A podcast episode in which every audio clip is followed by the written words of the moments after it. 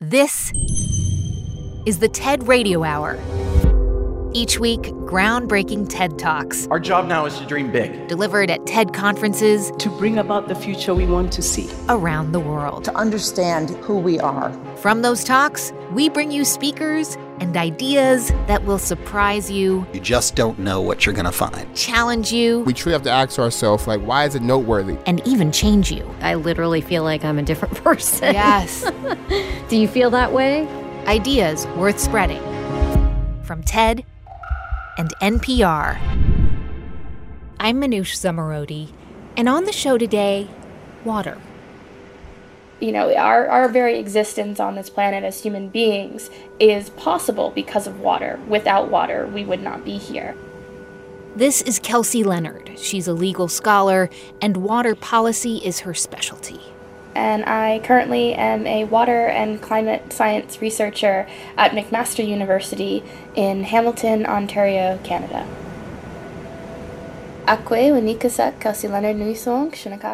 She's also from the Shinnecock Nation. Our territory is located on what we call Paumanok, uh, what's currently referred to as Long Island, in what's currently known as New York. And so that's a, the you know the eastern end portion of Long Island that juts out into the Atlantic Ocean our uh, ancestral territory that, that we still occupy is where freshwater meets saltwater, and Shinnecock uh, in our language means people of the stony shore. Our community is known for being um, uh, fishermen and, and particularly whalers, so we have a really unique and profound connection to the shores that whales come to, to visit us along and upon. So I feel like my whole connection and understanding to water is very much grounded in my identity and citizenship as a Shinnecock woman and person. Our existence, politically, spiritually, uh, emotionally, is tied to the protection of that shore.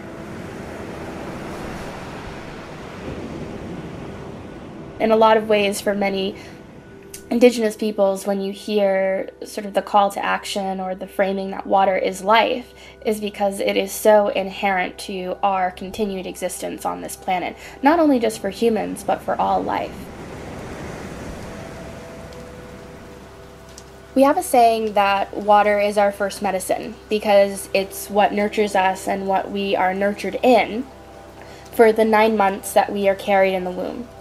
And so, as we're birthed into existence on this planet, we have this natal connection to water. But somewhere along the way, we lose that connection. And not all. There are some folks that have maintained that connection, and they're usually the ones that are on the front lines of the climate crisis and advocating for climate action and advocating for water protection. But for the other folks, they've lost that connection. They do see their human existence as superior uh, to other beings on the planet, and particularly to water, and that water is solely a commodity for human use, consumption, and benefit. And so that paradigm shift is something that we really have to work towards addressing and towards restoring every person's connection to water across the planet. Kelsey says that lost connection is why we've polluted so many bodies of water and why a lot of people don't have access to clean water. Yes, we are facing so many water crises around our world. Like contaminated water in Egypt and Afghanistan, a water shortage in Cape Town, South Africa, not too long ago, droughts in Chad and Brazil, Chennai, India, uh, having issues as well. And here in the United States, race is the strongest predictor of water and sanitation access, and that for Native Americans, we are more likely to face water access issues than any other group in the United States. Hmm. We see it with the Navajo Nation and the uh, exponential rate of, of COVID 19 cases and deaths that are occurring there right now are linked to their water insecurity. Yeah. And it is 2020 and Flint, Michigan still does not have clean water. Hmm. So these instances of water injustice continue to grow and mount and there's over 2 billion people that live in countries that are experiencing high water stress currently. And it is anticipated that by 2030, up to 700 million people worldwide could be displaced by intense water scarcity. Yeah. Hmm. And it really comes down to individuals and governments treating water as this unlimited resource, when in reality, freshwater resources are extremely finite on our planet. Water has immense power. We need it to live. But with rising sea levels and more natural disasters, it's washing away entire cultures and communities. The consequences of taking water for granted are clear. And so today on the show, ideas about restoring our relationship with water. And for Kelsey Leonard, working on water rights all started with a story. Here she is on the TED stage. A dear friend, mentor, water walker, Nokomis, grandmother Josephine Mandamin Ba. She told me of a prophecy that comes from her people, the Anishinaabe of the Midewiwin Society. And in that prophecy, she told me that it tells of a day that will come where an ounce of water costs more than an ounce of gold. When she told me that prophecy, I sat for a moment and I thought about all of the injustices we see in our world today, the water crises we see in our world today. And I said, Nokomis, grandmother, I feel like we are already in that time of prophecy. And she looked back at me directly and she said, So what are you going to do about it? Kelsey's answer to that question is to treat bodies of water in a court of law like a person. We'll hear more about that later in the show. But for now,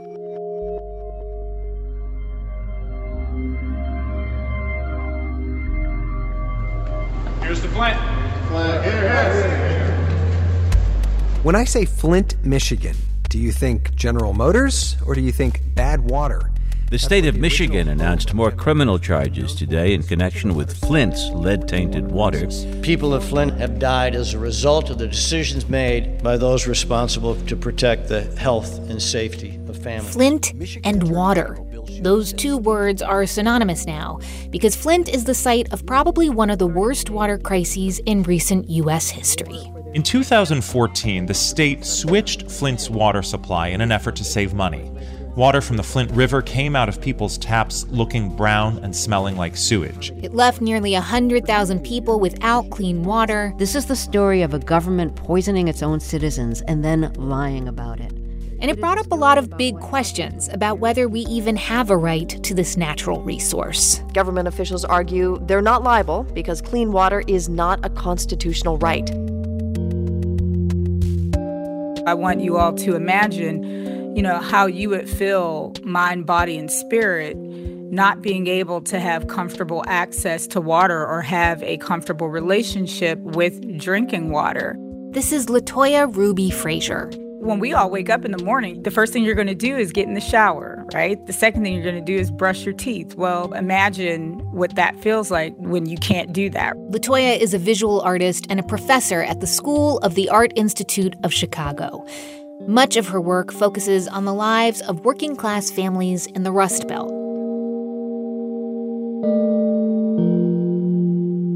When I first arrived in Flint the summer of 2016, there were well over 29,000 homes that were impacted. And I think that's what struck me the most, which is where Shea Cobb and her mother, Miss Renee, and her daughter, Zion, who were eight years old at the time, uh, they were living in the midst of this. Shea is also an artist and a school bus driver. And Latoya spent several years with Shea, her mother Renee, and her daughter Zion, documenting their lives in Flint. Yeah, I remember the first time I met Shea. It was quite beautiful. Uh, we met at a diner, her favorite diner called Captain Coty's, uh, where she liked to go get buttermilk pancakes at the end of her school bus route in the mornings. And upon meeting each other, sitting down in the booth, just looking at each other, it felt like a double portrait in a way. You know, she's in her early 30s.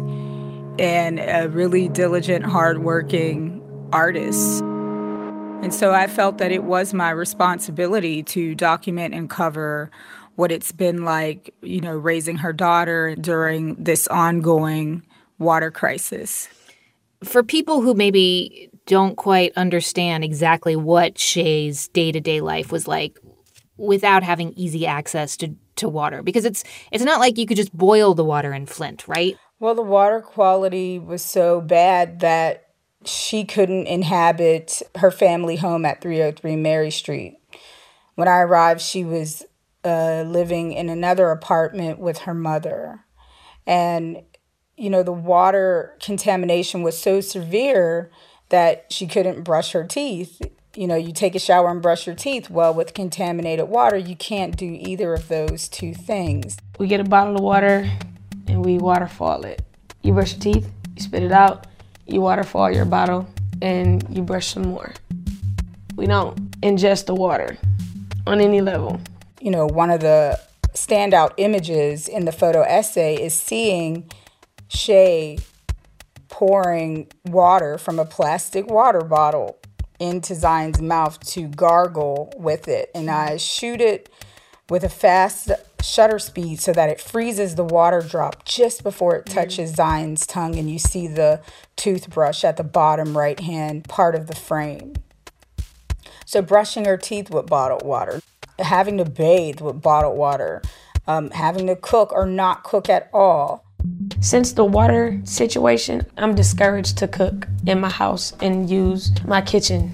We'll go out to eat and we'll eat on the outskirts of the city we would go to a restaurant called Badawest um, to eat uh, dinner there. And even there, you know, they were serving uh, glasses of water, and, you know, Shea would never drink it, and she would forbid Zion to drink it.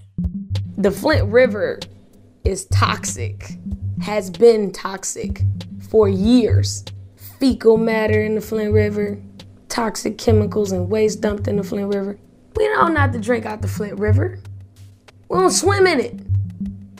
We don't mess with it. We don't even like the smell of it. When it get hot outside downtown Flint, you can smell the Flint River. It stinks. Why would we drink it? It is 2020. This started six years ago. Flint might not be uh, headline news any longer, but the water crisis is still going on. We can't forget about the men, the women, and children, and the families in Flint. In a minute, Latoya Ruby Frazier on why Flint's water crisis felt personal. On the show today, restoring our relationship with water. I'm Manoush Zomorodi, and you're listening to the TED Radio Hour from NPR.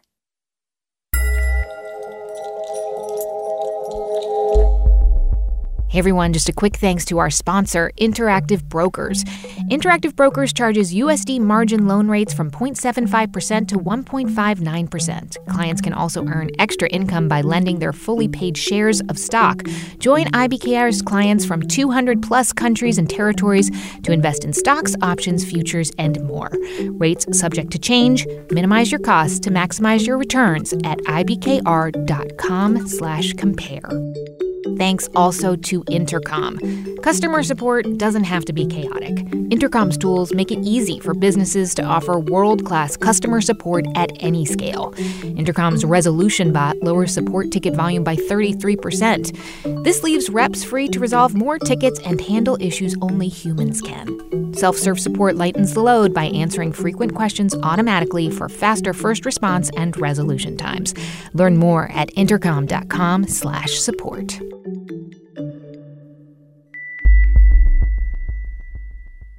We are still in the middle of this pandemic. And right now, having science news you can trust, from variants to vaccines, is essential. NPR Shortwave has your back. About 10 minutes every weekday, listen and subscribe to Shortwave, the daily science podcast from NPR. It's the TED Radio Hour from NPR. I'm Manoush Zomorodi. And we were just hearing from artist Latoya Ruby Frazier, who spent several years documenting the life of a black working class family in Flint, Michigan, and their relationship to water. How has documenting life in Flint, spending time with Shea and her daughter, changed your relationship, would you say, to water? Yeah, for me, it certainly makes me hyper aware of water. If it's not necessary for me to take a long shower, I won't do it. I don't leave the water running when I'm brushing my teeth. When I go to places, I do not drink from the tap. So it really has made me hyper aware. But I grew up being worried about the environment, so this wasn't new to me. Latoya Ruby Frazier picks up her story from the TED stage.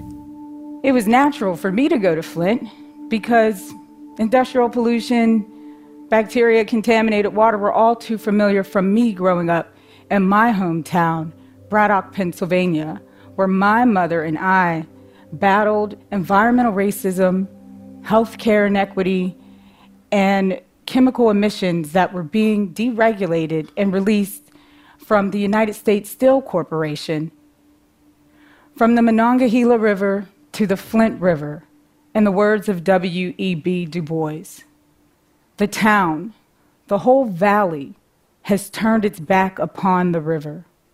It has used it as a sewer, as a drain, as a place for throwing their waste. What I saw Shea, Zion, and Miss Renee going through is exactly what I went through, what my mother and grandmother went through in our hometown in Braddock, Pennsylvania. Our water was contaminated with bacteria, and they never told us. I was enraged. And I was horrified and traumatized because I was reliving my childhood by looking at what was happening in the Flint water crisis. This is personal, this is political, and I'm not about to let it happen again to an eight year old girl who is innocent. Zion is innocent. She has yet to begin to dream dreams and aspire to be what she wants, which she wants to be an actress. So it became expedient to make these human documents of what her and her mother were going through. So when she becomes an adult, when she becomes my age, she can look back at this history and realize not only is she a survivor, she's a victor. She's a champion. And no matter how much this country, under its capitalism, its patriarchy, its hatred of black women, no matter what, she overcame that and she will continue to move forward. And now she'll have a human document archive of how she survived this moment in her life. But you didn't just take photos of Shea. I should point out that the audio that we've been hearing of Shea, you you recorded that with her too. That's right.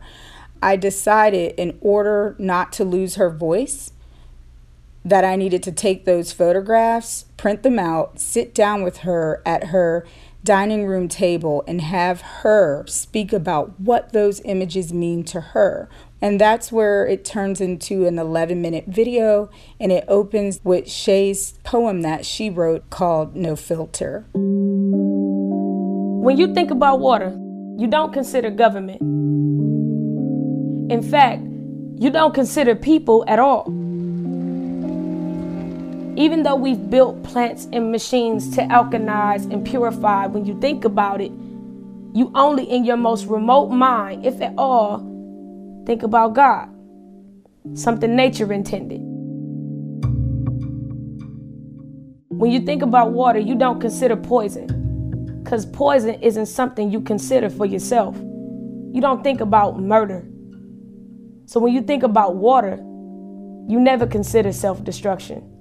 And even though these considerations are not to be had, it is the reason I am becoming the Tin Man stiff, hollow, and heartless. Because that's the destiny of a dry body, clanging tap dances and emotional breakdowns. Because the tears is the closest to lubrication that you'll get. Without the oil can, we're just sitting, singing, Let My People Go, another freedom song. Cause the echoes of them old fields been long gone, but we remember them. We think about them backs that harvested our future irrigations, and we consider only masters plantations, and how keeping them in one place without fair law and fair play just makes for good old fashioned American life.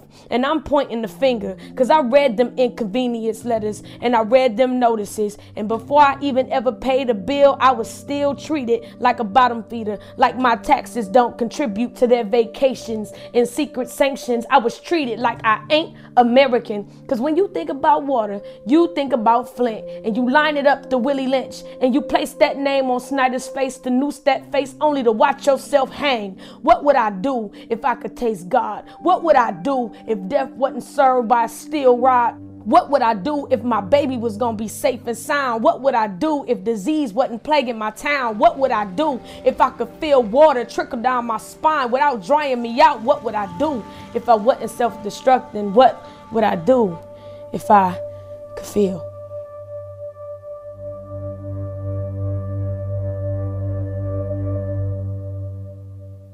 Latoya, you've always described your work as art. You have been really clear that it is not photojournalism, even though you're documenting the lives of people living in a crisis. Yeah, I stay clear of journalism because the method and the approach to how I make my work can't be journalism because it actually is a violation of all the ethics of objective journalism.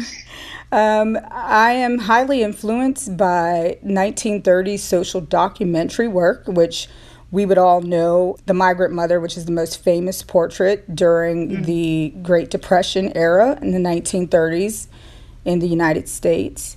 Uh, the photograph was of a woman and by a woman, and both women were silenced. So I'm very invested in, you know, who gets to author the image, who gets to author the story, and who are those images then used for to redistribute power and equity. You know, I mean, this is why artists play a very important role in American society. It is our job, it is our obligation and duty to hold the mirror up to our fellow citizens, holding a mirror up to the country about its corruption, about how it falls short under capitalism and government neglect to provide for a community that it clearly has abandoned. And I think this is a very important detail because that's what Ralph Ellison and Gordon Parks did in their series for Ellison's book, Invisible Man. And so I'm also updating this long legacy and history of black photographers and poets coming together to tell a humane story because outside media doesn't see our humanity enough and we can't trust them to do it for us so we'll do it ourselves. That's Latoya Ruby Frazier. She's a visual artist and a professor at the School of the Art Institute of Chicago. Her book, Flint is Family in Three Acts, comes out next year. You can hear her full talk at TED.com. On the show today, restoring our relationship with water. And for some, that relationship is with the water they drink. But for others, it's the water that surrounds them. The bayou is green and lush and all of the things that equal bountiful life. But it is also watery and muddy.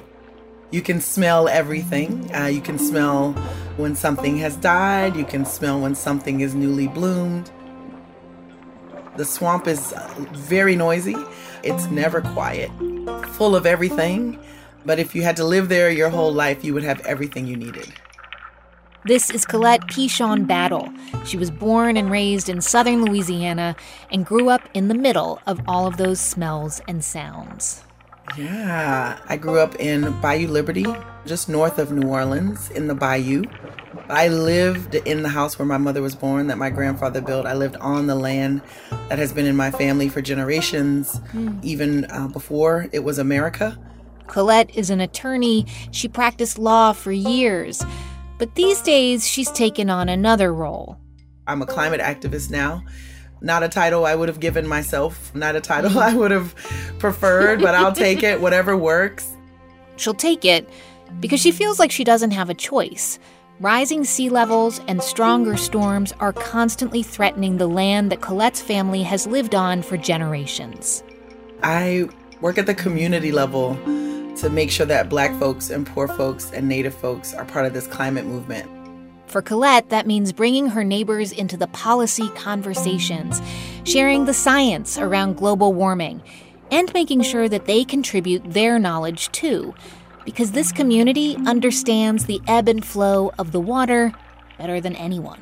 Our livelihood and our life was absolutely with water every day. And in the spring, which most folks understand as hurricane season, that is where you really had to start paying attention. So you would hear people talking about how much rain they got, how far did the flooding go up, but it was it wasn't a panic. It was uh, more informational. And I can remember as a child during hurricanes, the hurricane has like three portions to it. It's the sort of outer wall, the eye, and then the next wall. Mm-hmm. And as a kid, when the eye would pass, so that was always when you would have several hours of open, clear sky, clear air, and you could go check on things. And I remember it being so much fun to go out in the eye of the storm mm. to go check on folks. Isn't that crazy? Wow, you yes. would get in a in a we call them pirogue in a flat bottom boat. You get in a pirogue, go down the street, make sure folks were okay. Wow. It was just enough time to go make sure no one had a tree in their roof or needed help, and then you would go back in and you would wait for that other band to go across. And it wasn't a terrible existence. It was just one where you had to have traditional knowledge coupled with your reality in order to survive. Nature was somewhat predictable. But all that changed in 2005 when those weather patterns shifted. The real moment of noticing that change was Katrina. The water became unrecognizable as the storm ripped through and then scattered Colette's community. I mean, they were all over, and we finally just got a number to folks to call in at one time. We got to hear what was going on or what had happened or what folks had left. And we start with our VA, with our old people. And the first words out of their mouths were, the water has never been this high. Mm. And we're talking to people who had been on the earth for 90 years and plus. And that is when I started learning about uh, the loss of our barrier islands due to oil and gas drilling. Wow. And so the things that protected us weren't, weren't there anymore. And the sea level is higher. And so the drastic and dramatic changes was noticeable and evident to everyone. So, what happened to your family house? We lost everything. This was a long standing Creole community that was pretty much physically wiped out by the tidal surge coming off of the Gulf into the Lake Pontchartrain. And at the time, you weren't home, right? You had left Louisiana, you were practicing law in DC, but then you dropped everything and changed your career.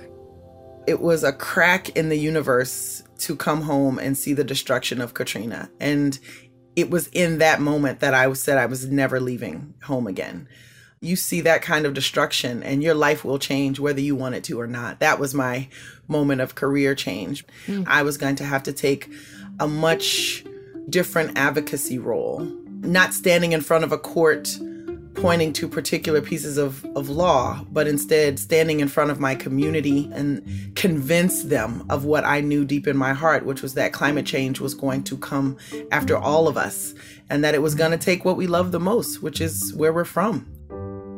A couple years after Katrina, Colette and her community realized that hurricanes of this magnitude were here to stay. And that might mean that they needed to go. She picks up the story from the TED stage. It was about two years after Hurricane Katrina that I first saw the Louisiana flood maps. These flood maps are used to show land loss in the past and land loss that is to come. These maps were used to explain how a 30 foot tidal surge could flood communities like mine in South Louisiana and communities across the Mississippi and Alabama coast. On this particular day, at a community meeting, I volunteered to interact with the graphics on the wall, and in an instant, my life changed for the second time in two years.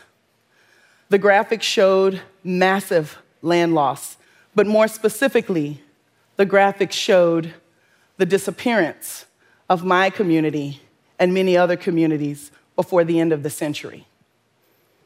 I was standing there with other members of South Louisiana's communities Black, Native, poor. We thought we were just bound by temporary disaster recovery, but we found that we were now bound by the impossible task of ensuring that our communities would not be erased due to climate change. I just assumed it would always be there land, trees, bayous. I just assumed that it would be there as it had been for thousands of years. I was wrong. Ugh, Colette, I mean, it's so upsetting. And knowing what you know now, like what happens if there is another Katrina? How does it work? Where do people go? There is another Katrina on the way. We can't start from any other premise. The mass displacement that comes with a hurricane like Katrina is unbelievable. The first wave is people who are, I would say, in the working class, folks who have a car and the ability to leave. Yep. There's another wave of displacement that comes with sort of mandatory evacuation. So, whatever a city has to get the poorest people out. And those folks are often given one way tickets to a place they've never heard of. And this is what happened in Katrina. I remember being in DC welcoming folks who left New Orleans on a plane. They thought they were going to Dallas, but they went to Dulles Airport. Oh. They did not get round trip tickets. They got one way tickets. And so you get pushed out for your safety, and then you're left there to figure out how to come back. And guess what? If you were too poor to leave in the first place, how hard do you think it's going to be to get back? And the third round of displacement is probably the most heartbreaking for me, which is if you are a parent with a small child or an elderly person with a condition, you now have to go somewhere safe and you end up shifting your residence, not because you want to, but because the, the structures and conditions that you need to have a, your life aren't here. There were no mm-hmm. hospitals, there were no schools. And so you can't fault people for leaving. But when those, that third group of people leave, they leave for a very long time, if not for good. But it's not like these things aren't foreseeable, right? I mean, how prepared are government agencies like FEMA for a future with more natural disasters, which means more climate migration? Well, this is interesting, and it's the right question. What do we have in place for climate change? And I was honored to be invited to the White House to a conversation with FEMA. And to be clear, this was during the Obama administration, right? Yeah, specifically about our preparedness and resiliency. But it was at this time uh, that the FEMA administrator said, I understand what you're saying, but the FEMA regulations aren't meant for the most vulnerable communities. The disaster process of this country are meant for the middle class. Wait, what? They're they're meant for the middle class. Well, if you think about it, it sounds strange, right? Your heart like that can't be true. Except the truth of it is is that all of the laws in this country are meant for the middle class at best. There is a large swath of people who are never included. This was an honest comment from the head of FEMA. This is what you realize when you recognize that the structures that are in place right now are absolutely not meant for me. When we come back, Colette Pichon Battle on how she's restoring her own personal relationship with water. I'm Manoush Zomorodi, and you're listening to the TED Radio Hour from NPR.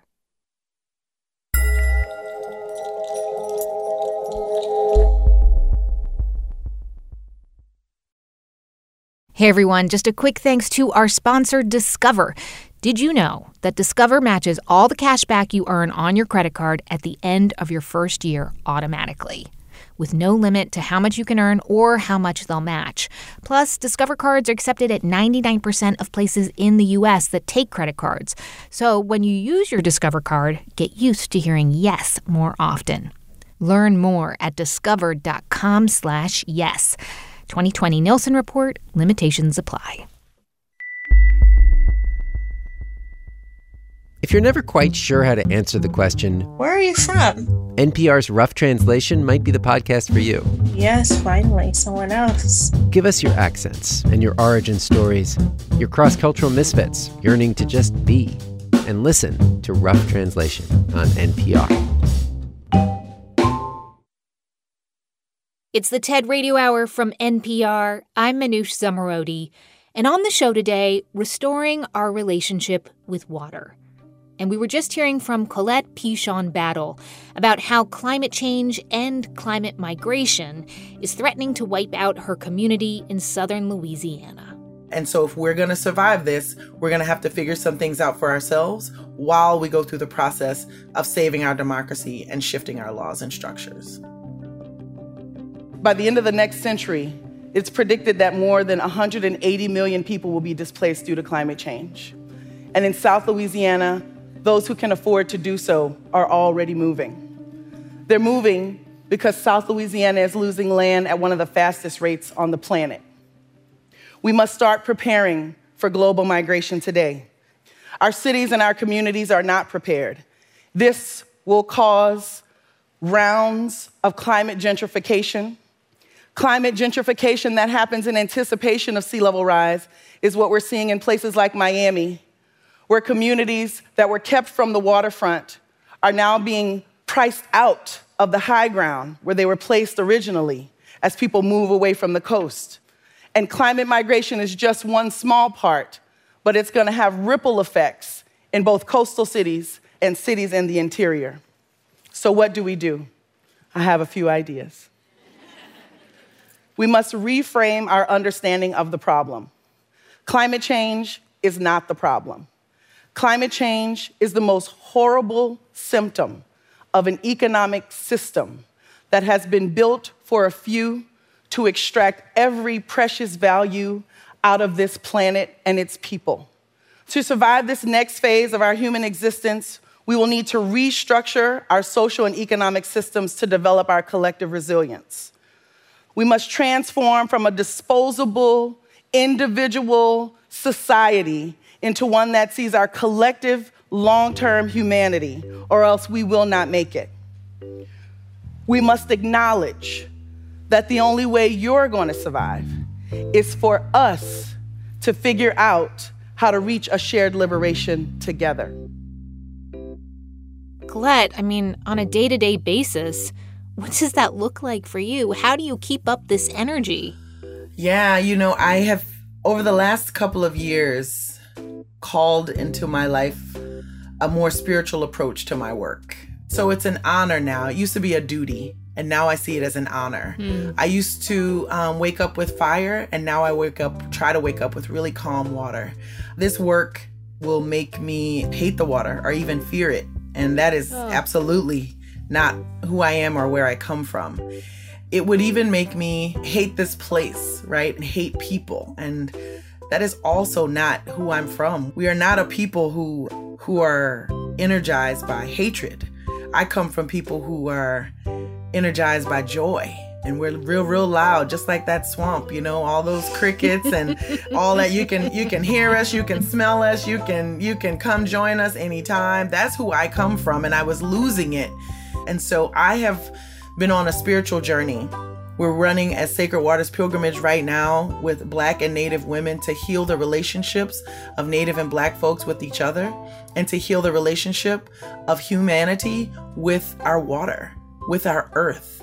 We are literally doing a pilgrimage down the Mississippi River for the next seven months to make sure that we advance this, not using legislation, not even using technology, using traditional ecological knowledge and cultural traditions to advance our relationships with one another and our understanding of this planet and the water that she holds, which is our life. The Sacred Waters pilgrimage, what what exactly happens on this? Can you tell me more about it? So we pray. Um, black and Native women and Two Spirit folks are invited to join the pilgrimage, and we come together and we develop collective ceremony using African tradition and Native traditions. We started Juneteenth at the headwaters in Minnesota, interestingly enough, the state where George Floyd was killed. This was planned last year in July, by the way. Hmm. The water called us to that place. Wow. And so the prayers that were offered were not just that we heal our relationship with this earth, but it was that we humans heal our relationship with one another. And that is a place full of pain. You can feel it as soon as you arrive. And so we come together, we pray, we sing, we honor each other, we have courageous conversations about our histories with one another and what colonizing forces had black folks do to native folks and what colonizing forces had native folks do to black folks.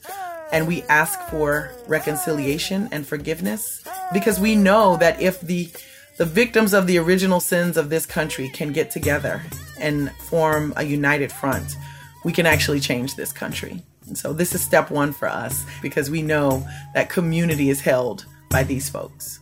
And the water, right? And the water, and the water, and the water. That's Colette Pichon Battle.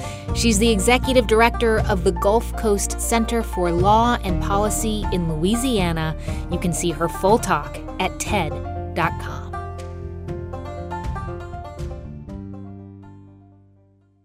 On the show today, restoring our relationship with water. Earlier in the show, we talked to Shinnecock legal scholar Kelsey Leonard, and we left off with the story she was told by an Anishinaabe leader that a day would come when an ounce of water cost more than an ounce, than an ounce of, of gold. And she looked back at me directly and she said, So, what are you going to do about it? That's why I'm here with you today, because I believe that one of the many solutions to solving the many water injustices we see in our world today is recognizing that water is a living relation and granting it the legal personhood it deserves. So, to do so, we need to transform the way in which we value water. We have to start to think about how do we connect to water? Usually, someone might ask you, What is water? And you would respond with rain, ocean, lake, river. You might even understand the sacred essentiality of water and say that water is life. But what if I asked you instead, who is water? That type of orientation fundamentally transforms the way in which we think about water, transforms the way in which we make decisions about how we might protect water. Protect it in the way that you would protect your grandmother, your mother, your sister, your aunties. That is the type of transformation that we need if we are going to address the many water crises we see in our world today. And so we need to grant legal personhood to water. We've granted legal personhood to corporations. In the US, the Supreme Court found in Citizens United that a corporation was a person with similar protections under the Constitution, such as freedom of speech, and applied similar reasoning in Hobby Lobby, finding that a corporation had the right to freedom of religion and defense against implementation of the Affordable Care Act for its employees. Now, these are controversial cases. And as a Shinnecock woman and a legal scholar, they make me question the moral compass of the Western world, where you can grant legal personhood to a corporation, but not nature. You see, legal personhood grants us the ability to be visible in a court of law and to have our voices heard as a person protected under the law. And so, if you can grant that to a corporation, why not the Great Lakes? Why not the Mississippi River? Why not the many waterways across our planet that we all depend on to survive? So, your solution for this really surprised me. I had not heard it before. You are advocating for granting legal personhood to water. What does that mean for people who maybe haven't heard of it? Yes, so affording legal personality is the recognition that nature has rights, particularly that the water has rights, because there's not just the aspects of what do we need from water as humans to survive, but what does the water need to survive? It's a more holistic approach that uh, provides for the water body to be able to exist, flourish, and naturally evolve. Mm. And this is separate from something that you might see in the Clean Water Act, which really focuses on the chemical, biological, and physical integrity of water.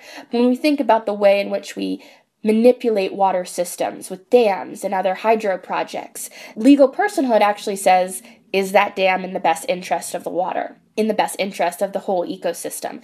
In that way, legal personhood affords rights of protection to the water to protect it from pollutants, from human caused climate change impacts, and from man made contamination.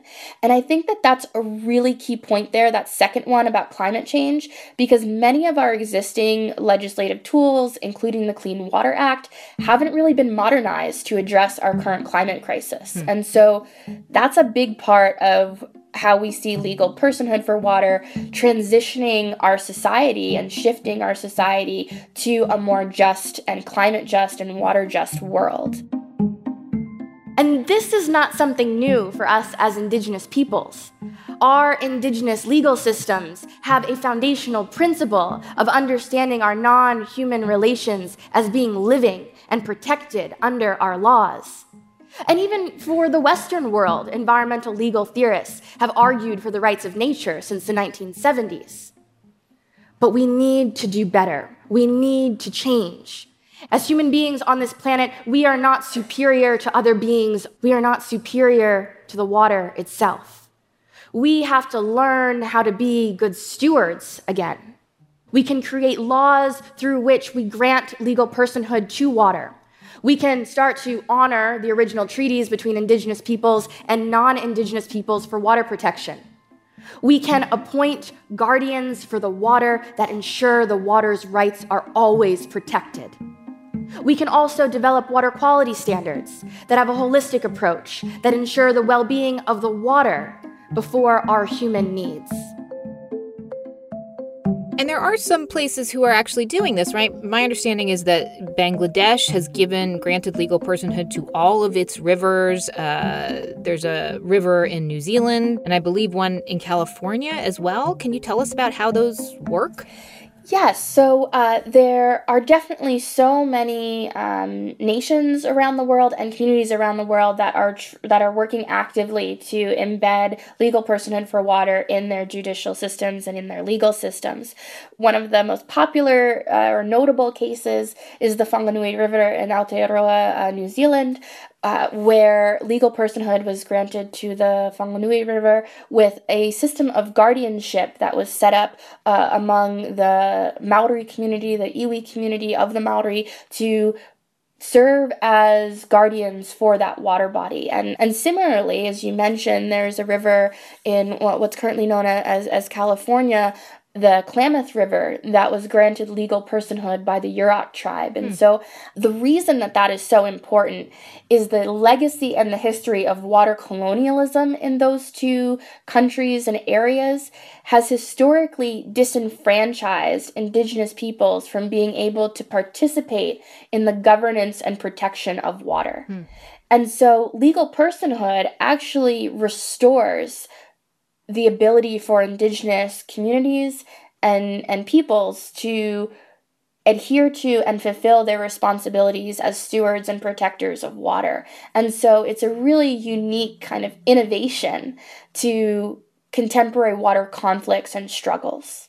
But are they working? I mean, it's one thing to say, like, yes, we will grant you the thing that you want. But if this body of water doesn't actually get cleaner or safer or get real protections, then is it kind of just a nice story that makes people feel better? I think that's, you know, that's a really important critique, but I think it's it's maybe a bit premature. Yeah. Indigenous societies and indigenous legal systems have have operated and utilized legal personhood for for nature and and and for other living entities for centuries and have been successful. So that is one thing to say, no, it's not just sort of perfunctory or feel good. It actually has lasting results in understanding uh, sustainability and I think that that's that's a big aspect of, of where we go from here, and it needs to be context specific.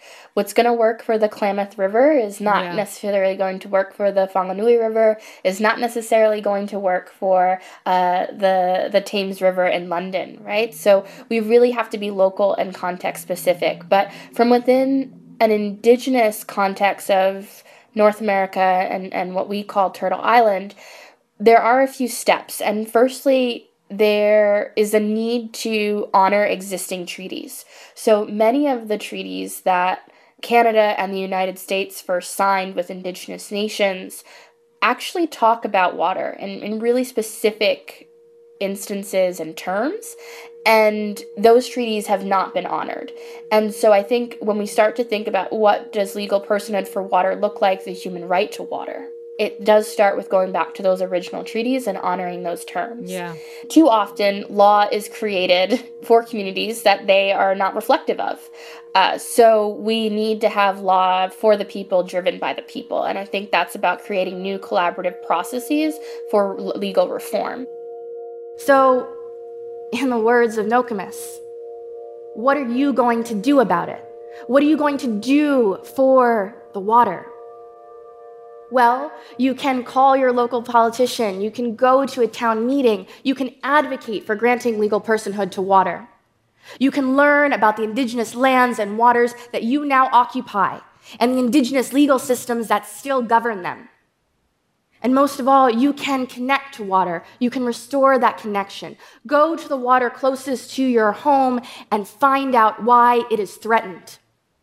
But most of all, if you do anything, I ask that you make a promise to yourself that each day you will ask, What have I done for the water today? If we are able to fulfill that promise, I believe we can create a bold and brilliant world where future generations are able to form the same relationship to water that we have been privileged to have. Where all communities of human and non human relations have water to live because water is life. Tabutni, thank you. That's Kelsey Leonard. You can find her full talk at TED.com. Thank you so much for listening to our show this week about our relationship with water. To learn more about the people who were on it, go to TED.npr.org. And to see hundreds more TED Talks, check out TED.com or the TED app. Our TED radio production staff at NPR includes Jeff Rogers, Sanaz Meshkinpour, Rachel Faulkner, Diba Mohtasham, James Delahoussaye, J.C. Howard, Katie Monteleone, Maria Paz Gutierrez, Christina Cala, and Matthew Cloutier. Our theme music was written by Ramtin Arablouei. Our partners at TED are Chris Anderson, Colin Helms, Anna Phelan, and Michelle Quint. I'm Manoush Zomorodi, and you've been listening to the TED Radio Hour from NPR.